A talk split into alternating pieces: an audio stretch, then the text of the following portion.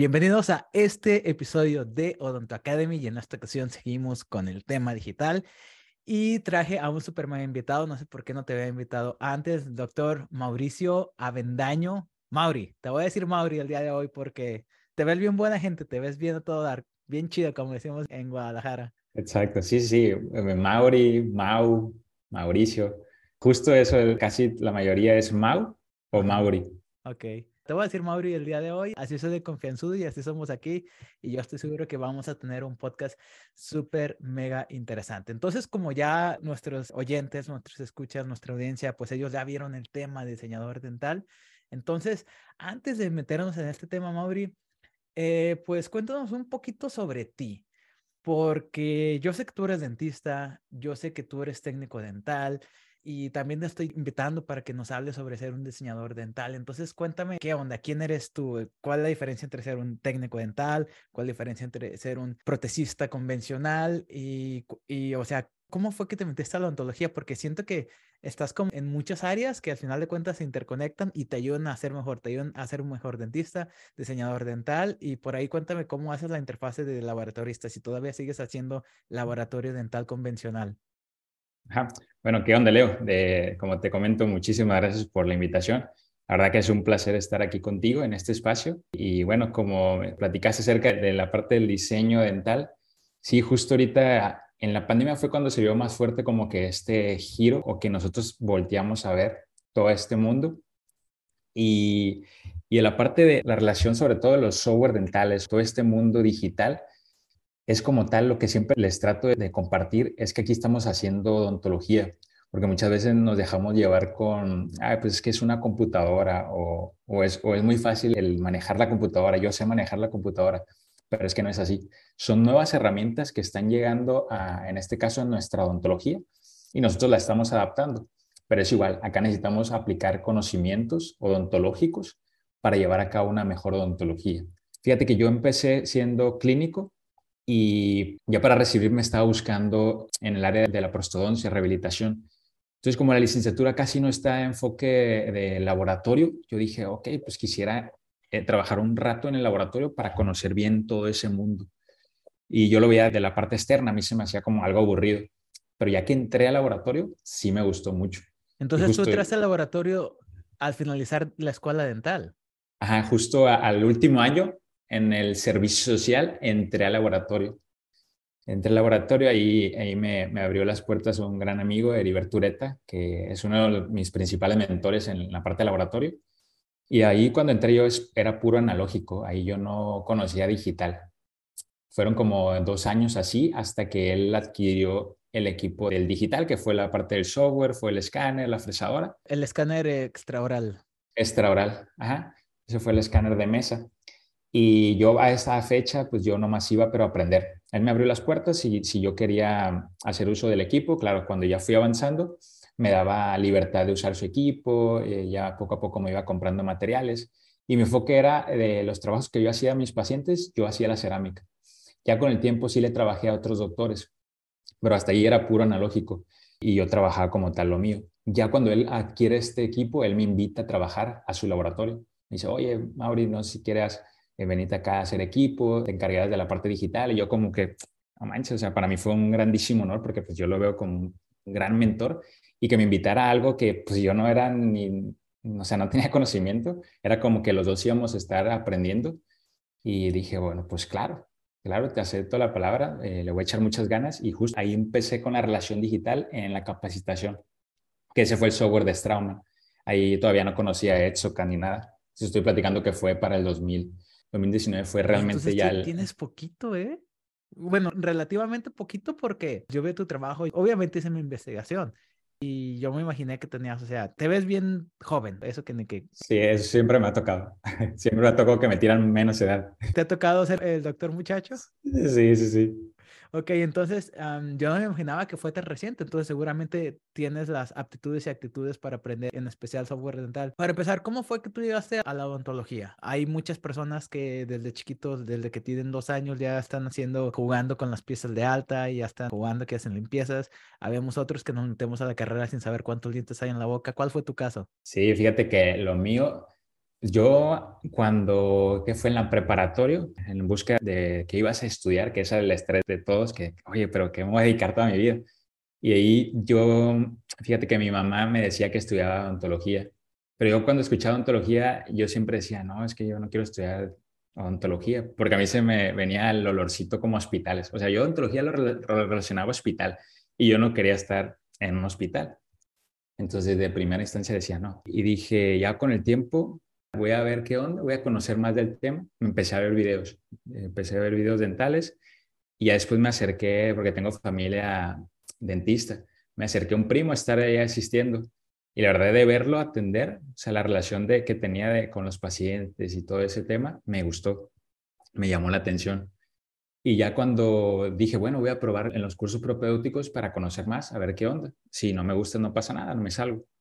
Y justo en los cursos propedéuticos me gustó un chorro. O sea, dije, aquí es, aquí es, no me arrepiento de haber lanzado, porque en los mismos cursos me gustó mucho. Ya ni se diga cuando entré a la carrera, sí, sí de verdad supe que, que sí era lo mío. O sea, sí me gustó un chorro. Y justo fue que, pues las cosas de la vida. Mi mamá estudió odontología, pero no pudo terminar. Ella se quedó como al quinto, sí, fue a la mitad de la carrera. Mi abuelo perdió su trabajo, entonces se tuvo que salir mi mamá para apoyar en casa y no pudo terminar. Y pues ahora lo que son las cosas. Yo estudié odontología y mis dos hermanos están por terminar la carrera de odontología también. Ok. Oye, y así una pregunta bien rápido. ¿Tu mamá qué percepción tiene o, qué te dice porque estás haciendo algo? Se, va a escuchar como muy de una palabra que a lo mejor a mucha gente no le guste, pero está haciendo algo muy disruptivo porque no nada más estás en la silla dental, también estás enseñando algo que ni siquiera muchos odontólogos saben que existe. ¿Qué te dice ella? ¿Sí, sí entiende como que bien cuál es tu posición y qué es lo que estás haciendo ahorita? Sí, claro. Bueno, ahorita la relación de pacientes, o del ver pacientes casi no lo veo. No como antes que era pues casi, sí, toda la semana, mañana y tarde. Exacto. Entonces ahorita busco, ¿qué te gusta? El sábado sí que tengo más como enfocado a eso, sí puedo ver. Y cuando lo fui dejando o cuando me empecé a enfocar más en este tema de los cursos, sí mi mamá me decía, oye, pero es que onda, vas a dejar de ser dentista. Eh, es como que no, a ella no le latía eso. Como que pensó que todo lo que invertí en la carrera por hacer esto ya, vaya, todo el esfuerzo iba a ser en vano. Pero ya que le expliqué, ya que ella fue conociendo todo, dijo, ah, ok, es que es parte dental, pero está ingresando una nueva herramienta. Y ya es como tal, sí, es el enfoque dental, pero con nuevas herramientas. Y sí, también la ventaja es que mi novia justo es dentista. Nosotros nos peleábamos por, ah, ese paciente me toca a mí, o este te toca a entonces ahí estamos. Ahorita le Ahora es el equipo. Quítamelo. Llévatelo tú. Llévatelo tú. Tú, tú le caes mejor a él. Sí, sí, sí. Y hacemos el equipo. O sea, ella hace más relación clínica y yo la parte de, de laboratorio. Diseño, correcto. Muy bien, entonces ya te metiste a la carrera, estuviste descubriendo, vaya, todas las áreas, las extracciones, endodoncias y todo, y pues descubriste que querías más como en prótesis.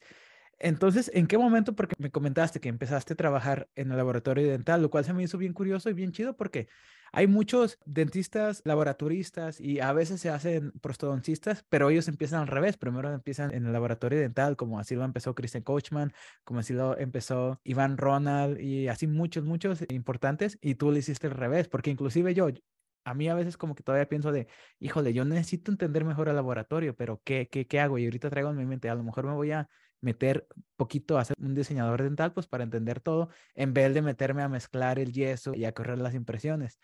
Entonces, ¿en qué momento tú dijiste, ok, por aquí es y ya no voy a estudiar rehabilitación o ya no voy a estudiar prostodoncia? Sí, fíjate que la parte del laboratorio a mí me cambió, o sea, me dio otra perspectiva en lo que necesitamos, en la información que a estar entregando. El que tú estés en ese mundo de laboratorio sí te cambia la perspectiva de todo, de la planeación, la parte de las preparaciones, los espacios, todo eso, la verdad que a mí, sobre todo la morfología, todo el tema de volúmenes, todo ese tipo, a mí me, ayudó muchísimo. Y a mí la técnica que me ayudó mucho es la parte del carving, no sé si la he escuchado, que es una técnica japonesa, está muy buena. A mí me ayudó muchísimo para ver el tema de luz y sombra, de volúmenes y para conocer realmente la morfología. Esa técnica yo, yo la adapté a lo digital. Ahorita esa técnica yo la estoy haciendo digital, que le nombré Digital Carving, que yo no estoy inventando nada, solo lo adapté al digital. Como son nuevas herramientas, pues sí toca pues ya no lo haces con una navaja, sino con, con el esculpido del mouse. Oye, Mauri, eh, te tengo una pregunta, disculpen que te interrumpa. Yo no soy un artista con la cera. Ajá. Entonces, para mí y para todos aquellos que nos estén escuchando, porque este podcast va a seguir siendo de utilidad conforme pasan los meses y años y va a haber más estudiantes y más jóvenes que se van a interesar en esto. ¿Qué tanto nos recomiendas a nosotros meternos de perdido a encerar analógicamente, utilizando la vieja escuela, el mechero, la cera y los pecatomas?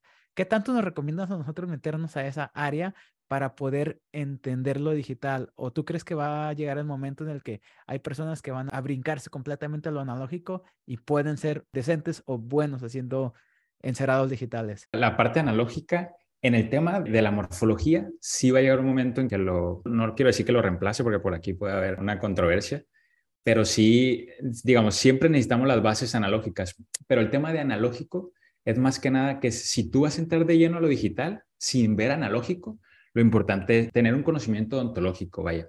Ya sea si tú lo vas a hacer analógico o lo vas a hacer digital, pero es muy importante tener ese conocimiento ontológico. Y en el tema de la morfología, como sabes, hay diferentes técnicas.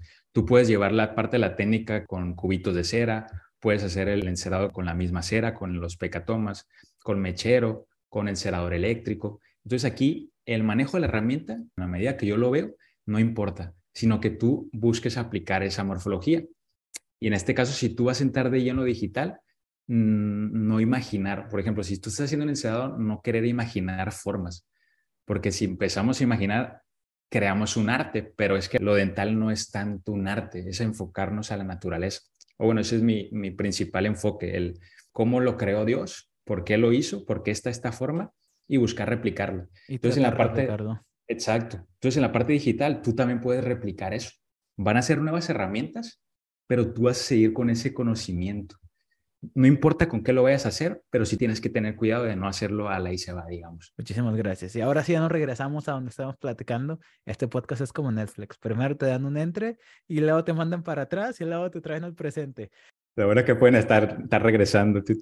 Exactamente, así nos vamos porque así me puse a investigar en YouTube cómo hacer un web podcast y decía, vete adelante y atrás. No, no te creas. Bien, entonces nos cuentas que tu mentor, la persona que te ofreció trabajo en el laboratorio, te dijo, tú te vas a hacer cargo de la área digital en mi laboratorio. Y después de ahí, ¿qué pasó? Tú estabas con un escáner de mesa para los que no están tan familiarizados. En vez de ser el escáner interrogar que seguramente ya conoces, ya has visto en algún video, el de mesa, tú pones la impresión, tú pones el modelo y te lo escanea. Entonces, tu mentor te dice, ok, tú te vas a hacer cargo del digital. De ahí, ¿qué pasó? ¿Cómo fue que llegaste desde ese punto hasta el día donde dijiste, sabes que lo que yo sé, no mucha gente lo sabe y hay una demanda del mercado ontológico y voy a empezar a enseñar esto? Sí, justo la parte de mi mentor realmente los dos hemos aprendido juntos porque iniciamos el recorrido juntos. Yo estoy más metido en esa parte, pero la verdad que o sea, los dos hemos aprendido muchísimo. Y en esta parte de cómo inicié con todo este mundo fue justo, yo la verdad doy gracias a la pandemia. Digo, yo sé que muchas personas la pasaron mal, pero gracias a que tuve tiempo de poder mirar hacia otra, ajá, sentarme, exacto. Sí, porque justo era en la mañana, puro consultorio, salir a comer y después al laboratorio. Pues tú sabes que el laboratorio demanda mucho tiempo. No tenía otro enfoque. Y la pandemia fue como que, pum, me paró. Y hasta ahí tenía yo en la parte de la relación del software, usaba mucho MeshMiser y el de Strauman, que ahorita básicamente es Dental Wins, el software de Canadá, pero Strauman compró los derechos y le puso que. Entonces yo hasta ahorita eran esos software, las cosas de la vida. O sea, justo acá lo fuerte de la pandemia sí que cerró todo fue en marzo yo veía las noticias y la verdad pensé, yo decía, no, acá no va a llegar, no pasa nada, hay que seguirle y pum, que se pegó de una. Entonces, en esa semana, yo ponle que fue un viernes cuando ya cerró todo, yo en esa misma semana yo estaba adquiriendo un equipo, una laptop. Estaba por decidirme entre dos que tenía vistas. Entonces dije, ah, pues voy a adquirir, que era una HP, y justo para, el, te gusta, entre martes y miércoles ya la tenía. Entonces ahí mismo fue cuando le instalé el Etsocat, el software Etsocat. Y pues nos detuvimos, fue la pandemia y pues acá sí estuvimos como unos cinco meses. Y esos cinco meses estuve, me piqué, como ya tenía una impresora de las más viejitas que es RGB, de hecho ahí la tengo de recuerdo, esa es la roja que está ahí, casi no la uso porque ya han evolucionado, Es, tu bebé, sí, va a seguir eh, siendo tu bebé. Exacto, ese es mi bebé. Y justo con eso estuve así picado. Como el software de Strauman, la capacitación y el tiempo que le di me ayudó a yo en las herramientas de Etsucad buscarlas, qué onda con ese sistema. O sea, que en Etsucad encontraba nuevas cosas, nuevas herramientas y desde el primer contacto me gustó muchísimo. Y le estuve así, moviendo, moviendo, moviendo, estar eh, generando prueba y error. Y estuve así picado, o sea, realmente dormía como 3, 4 horas por, como niño chiquito para abrir los regalos de Navidad. Con y ya me quedé levantado. Con, Nintendo nuevo. Exacto, como niño chiquito con Nintendo nuevo y ya para levantarme al siguiente día y dándole, dándole. Y como en ese tiempo no solo hice de estarle moviendo, sino justo ahí salió lo de YouTube. En ese tiempo, haz de cuenta que cuando yo estaba encontrando nuevas herramientas del software de Mesh Misery y de Etsucad, yo empecé a grabar. Pero haz de cuenta que yo lo grabé para YouTube usarlo como nube. Porque como era la primera computadora y era nueva, dije, puta, pero es que yo no la quiero cargar de memoria. Y no quería comprar como discos externos porque había tenido malas experiencias, que se me perdía la información. Dije, ah, bueno, pues YouTube va a durar por buen tiempo. Voy a subir los videos de nube, o sea, esa va a ser mi nube. Y ahí se van a estar guardando las técnicas que vaya aprendiendo. Por si algo se me olvida, voy a YouTube y ahí lo veo. Y hasta que subí un video igual de las mismas técnicas, pero ya como compartiendo. Y yo nomás así lo subí a ver qué onda y empecé a recibir comentarios de que, ah, muchas gracias por el contenido, espero que sigas haciendo nuevos videos. Y la verdad yo no subía porque se me hacía muy básico. O sea, yo pensé que a las personas pues me iban a batear, como que no, no les iban a prestar atención porque a mí se me hacía muy básico. Pero ya que empecé a recibir esos comentarios, dije, ah, ok. O sea, sí puedo ayudar a alguien más. Y más en el tema de pandemia, que yo sé que muchos la estamos pasando mal, pues mínimo que tengan como otro camino del poder implementar nuevas cosas y se puedan apoyar en seguir creciendo. Empecé a hacer videos, empecé a compartir y justo en eso también salió lo del podcast, que eso lo hice como más tipo motivacional. Por ahí un mensajito que le llegara a una persona que, que sobre todo estudiantes, que porque yo tenía mis hermanos acá que les pegó que las clínicas pues no las llevaron, entonces decían, pues yo soy dentista, necesito practicar, necesito tener un paciente aquí, ¿qué va a ser de mí? Porque ponle que, digo, también la pasaron mal, pero carreras como, no sé, administración, todo eso podían meterle más de lleno a la teoría. No necesitaban tanto algo práctico como un odontólogo entonces dije, bueno, pues voy a hacer por ahí algunos episodios del podcast para buscar por ahí lanzar un mensajito de motivación y que se inspiren y, sigan adelante con su carrera. Y por eso salió el podcast. Y ya para la, por toda esta relación de YouTube y demás, me empezaron ya a dejar mensajes doctores que querían invitarme a dar cursos presenciales. Pero eso igual, pues para mí fue un boom porque, digo, tenía muy poquito. Los primeros cursos que hice fue aquí ya en Sinaloa y hace cuenta que fue primero en Sinaloa, luego fue en Monterrey. Y después de estos dos, por ejemplo, me invitó Johan Figueira, doctor Johan Figueira, que fue grandísimo honor estar ahí en su centro de formación. También después de ahí me invitaron a España a dar un curso por allá en una academia digital. Y pues te digo, fue como muy rápido todo, que para mí fue como un sueño. Te digo, todavía sigo viviendo el sueño y agradezco a Dios, a mis padres, a todos esos mentores que me han compartido sin envidia y, no, pues la verdad que, que, está, está muy genial. Qué chido, me, te escucho y me da muchísimo gusto. Siento que las cosas buenas le pasan a la gente buena, eso definitivamente sí. Muy bien, entonces ahora sí, para todos que nos están escuchando, ¿cuál es la explicación que tú le darías a alguien que te pregunta qué es un diseñador dental y en qué difiere de un técnico convencional, un técnico analógico? Ok, un diseñador dental como lo hemos venido platicando, eh, acá tú vas a elaborar restauraciones, vas a hacer diseño de sonrisa, encerados, férulas de descarga, provisionales. Vas a poder hacer toda esa relación, pero sí es muy importante el conocer esos parámetros, esas propiedades dentales, porque justo está pasando este nuevo camino de que personas como ingenieros o arquitectos se están metiendo de lleno a la parte del diseño digital. No digo, no tiene nada de malo, todos tienen la oportunidad, pero sí es muy importante que estudien la parte odontológica, porque eso es lo que he escuchado muchos en los cursos van personas que no son odontólogos, que no tiene nada de malo, pero sí normalmente se dice, ah, pues por ahí yo tengo un amigo o tengo un conocido que le sabe mover las computadoras, lo voy a meter para que se haga cargo del diseño digital aquí en mi clínica. Está bien, está bien que lo incorporen, pero dale formación odontológica porque si no, es que acá no se va a estar haciendo una odontología real, ¿sabes? Entonces, eso es muy importante. Si se van a meter al diseño, acá es odontología. Son nuevas herramientas, pero es odontología. Mm, eso sí que no cambia. Tienes que tomar en cuenta la oclusión, es un, pues un montón de factores. Es algo biológico, no, no es como un edificio que lo calculas y ya. Exacto, justo, justo es algo biológico que tenemos que tener esa empatía por el paciente. Yo fui a hacer una visita a un laboratorio dental, aquí la que, el laboratorio yo creo más popular que tiene ahorita la Universidad de Michigan, y me encontré con el diseñador dental y me dijo que era antes analógico y que la tendencia que él ha visto, cómo le han quitado espacio al área analógica y que han expandido como lo digital. ¿Cuál crees tú que vaya a ser la tendencia a futuro en cuanto a todo lo relacionado con odontología digital? La tendencia que yo veo, que siempre he tenido ese enfoque, que las impresoras son las que van a dominar, bueno, es lo que yo veo. La impresión 3D la que va a pegar fuerte, que sí para mí va a desplazar las fresadoras, no sé en cuánto tiempo, pero sí va a llegar un momento que las impresoras van a dominar más en nuestro enfoque por las, ventajas que te ofrece. Lo único que van a ser impresoras que sí tienen que tener una calibración de su propio material. Como estamos generando una elaboración de fotocurado de capas a capas, como la resina convencional, hay detalles que no están al 100%, sobre todo en el grado de conversión, que sí lo tiene un, material de industrial. Entonces, en esa parte, cuando ya se domine ese protocolo ya más controlados, ahí va a llegar la parte de, a, lo dental. Entonces, sí, la parte del digital va a llegar un momento que nosotros, por ejemplo, los yesos, siempre va a haber alguien que los tenga, ¿no? Pero va a llegar un momento que a lo mejor toque como que el mundo sin yesos, porque siempre va a existir, falta mucho tiempo para eso, pero sí, cada vez más se van a incorporar más la parte de, sobre todo, los escáneres intraorales, y va a llegar un momento que el escáner de mesa no se va a necesitar, porque el escáner de mesa es para cuando tú tienes la relación de un método indirecto que vas a captar la información del paciente en siliconas, reproducir el modelo positivo en yeso piedra y ese modelo escanearlo. Entonces, es a más pasos, mayor probabilidad de error.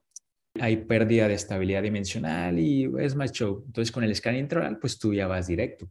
Ya tienes la información ahí del paciente y te otorga ventajas que con el modelo en silicón es más difícil visualizar algo negativo que algo tuya positivo en digital. Ah, mira, aquí me faltó darle más espacio o ver la relación de oclusión directo en digital, tú por ahí puedes estar midiendo espacios y puedes estar ahí mismo, ahí sentado al paciente, no se ha ido. Borras la parte de la preparación, haces el ajuste oclusal o haces el redondeamiento si quieres hacer ajuste de retenciones y ahí mismo escaneas. Entonces el paciente no se ha ido. Eso para mí, el procesamiento de la información hacia el método indirecto que es el laboratorio, eso para mí es como que el boom el nosotros podamos procesar la información del paciente rápidamente aquí al software. Eso es lo que ya está y es el enfoque. Se me viene a la mente ahorita que me estás diciendo las ventajas de lo digital, como las radiografías digitales y los, pues las convencionales, de que a veces la tomas mal, pero no te das cuenta hasta dentro de cinco minutos que tuviste que ir al cuarto oscuro, la tuviste que revelar y chin, la tengo que volver a repetir, no se ve el ápice. En cambio, la tomas con un digital, ok, el paciente ahí sentado, hay que tomarla de vuelta. Correcto, tal cual, justo, justo eso. Para muchos jóvenes, y seguramente esta es una pregunta que te han dicho mucho, inclusive hasta tus hermanos menores, ¿no? Que vienen en el área dental. ¿Cómo puede alguien joven, digamos, en el último año de la carrera, cómo puede alguien recién graduado que está haciendo su servicio y está trabajándole a alguien más o alguien que apenas está poniendo su consultorio y a lo mejor ahorita no tienen la capacidad adquisitiva para comprar una computadora súper fuerte, para comprar un programa como lo es Exocad y, gastar muchísimo dinero y hacer esa inversión. ¿Cómo puede esta persona, este joven, empezar a incorporar esta área de la odontología digital o del diseño dental? ¿Qué consejo le darías a ellos? Sí, fíjense, el consejo que les compartiría es la parte de igual como empecé yo yo inicié con computadoras de esas que tenemos para la parte de ver videos de YouTube o crear presentaciones o el Word. Esa computadora, hay un software que es universal, no es odontológico, que es MeshMiser, es un software gratuito. Hasta yo lo tengo. Ah, pues justo. Ese lo puedes usar para Mac y para Windows. Entonces, ese software como es por parte de Autodesk, pero ya es un software que ya no le metieron actualizaciones, un software ya viejito. Entonces, como no tiene tantas herramientas así muy, muy potentes, sí, nuevas herramientas como tal, no necesita tanta capacidad en tu computadora. Que a lo mejor sí está un poquito lento comparado a una computadora de diseño gráfico, pero bueno, tú lo puedes empezar a usar. Y ese software se adapta muy bien a lo dental. Como te digo, no es dental, pero sí trae herramientas de un software de diseño normal.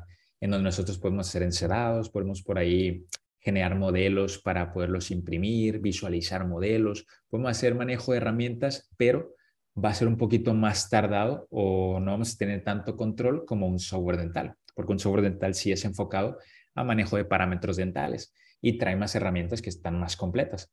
Pero así de inicio, yo les recomendaría de si quieren interactuar con un software, MeshMiser es un buen programa.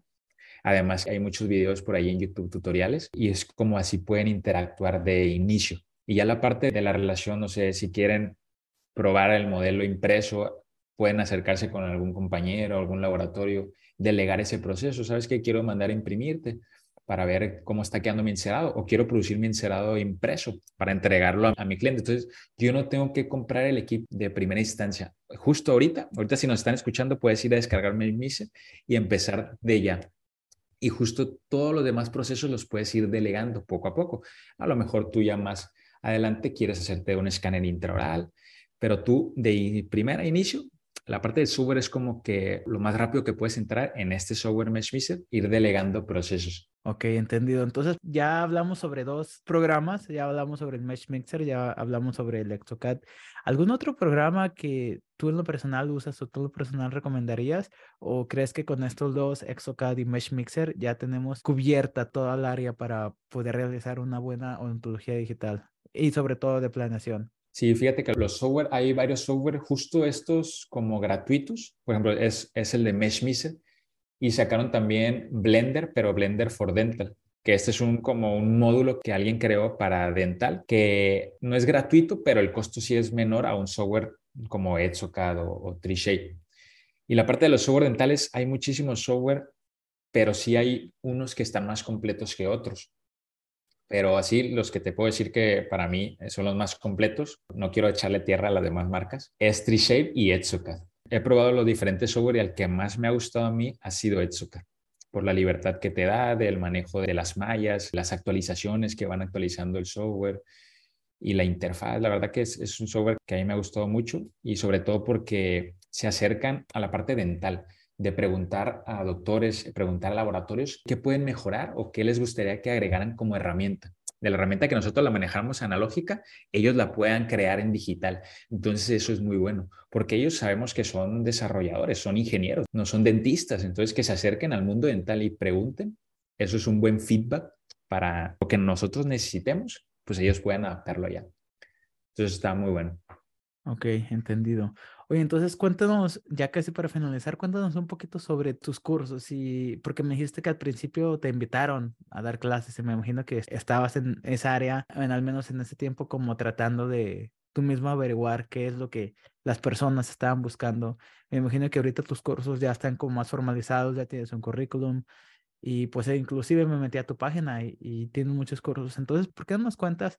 ¿Cuáles son tus cursos y a quién van dirigidos? A lo mejor van dirigidos a dentistas, a lo mejor van dirigidos a clínicos, a laboratoristas, porque fíjate que yo tomé el DSD, el Digital Smile Design, el primero, y a mí me llamó mucho la atención algo que dijo el ponente, Luke Derviola, dijo, va a llegar el momento en el que tienes que tomar la decisión si vas a ser un clínico y hacer el outsourcing, que significa tú mandarle el trabajo a un diseñador, o vas a ser diseñador dental y vas a recibir trabajo porque eh, desde el punto de vista de ser más efectivo con tu tiempo, tienes que elegir un lado entre si ser clínico o ser un diseñador. Entonces, ¿por qué no nos explicas cuáles son tus pensamientos en cuanto a eso? Sí, justo. Es lo que le pasa en la parte de muchas personas sí experimentan la parte de, de ah, ok, soy odontólogo, pero también hago la parte de laboratorio.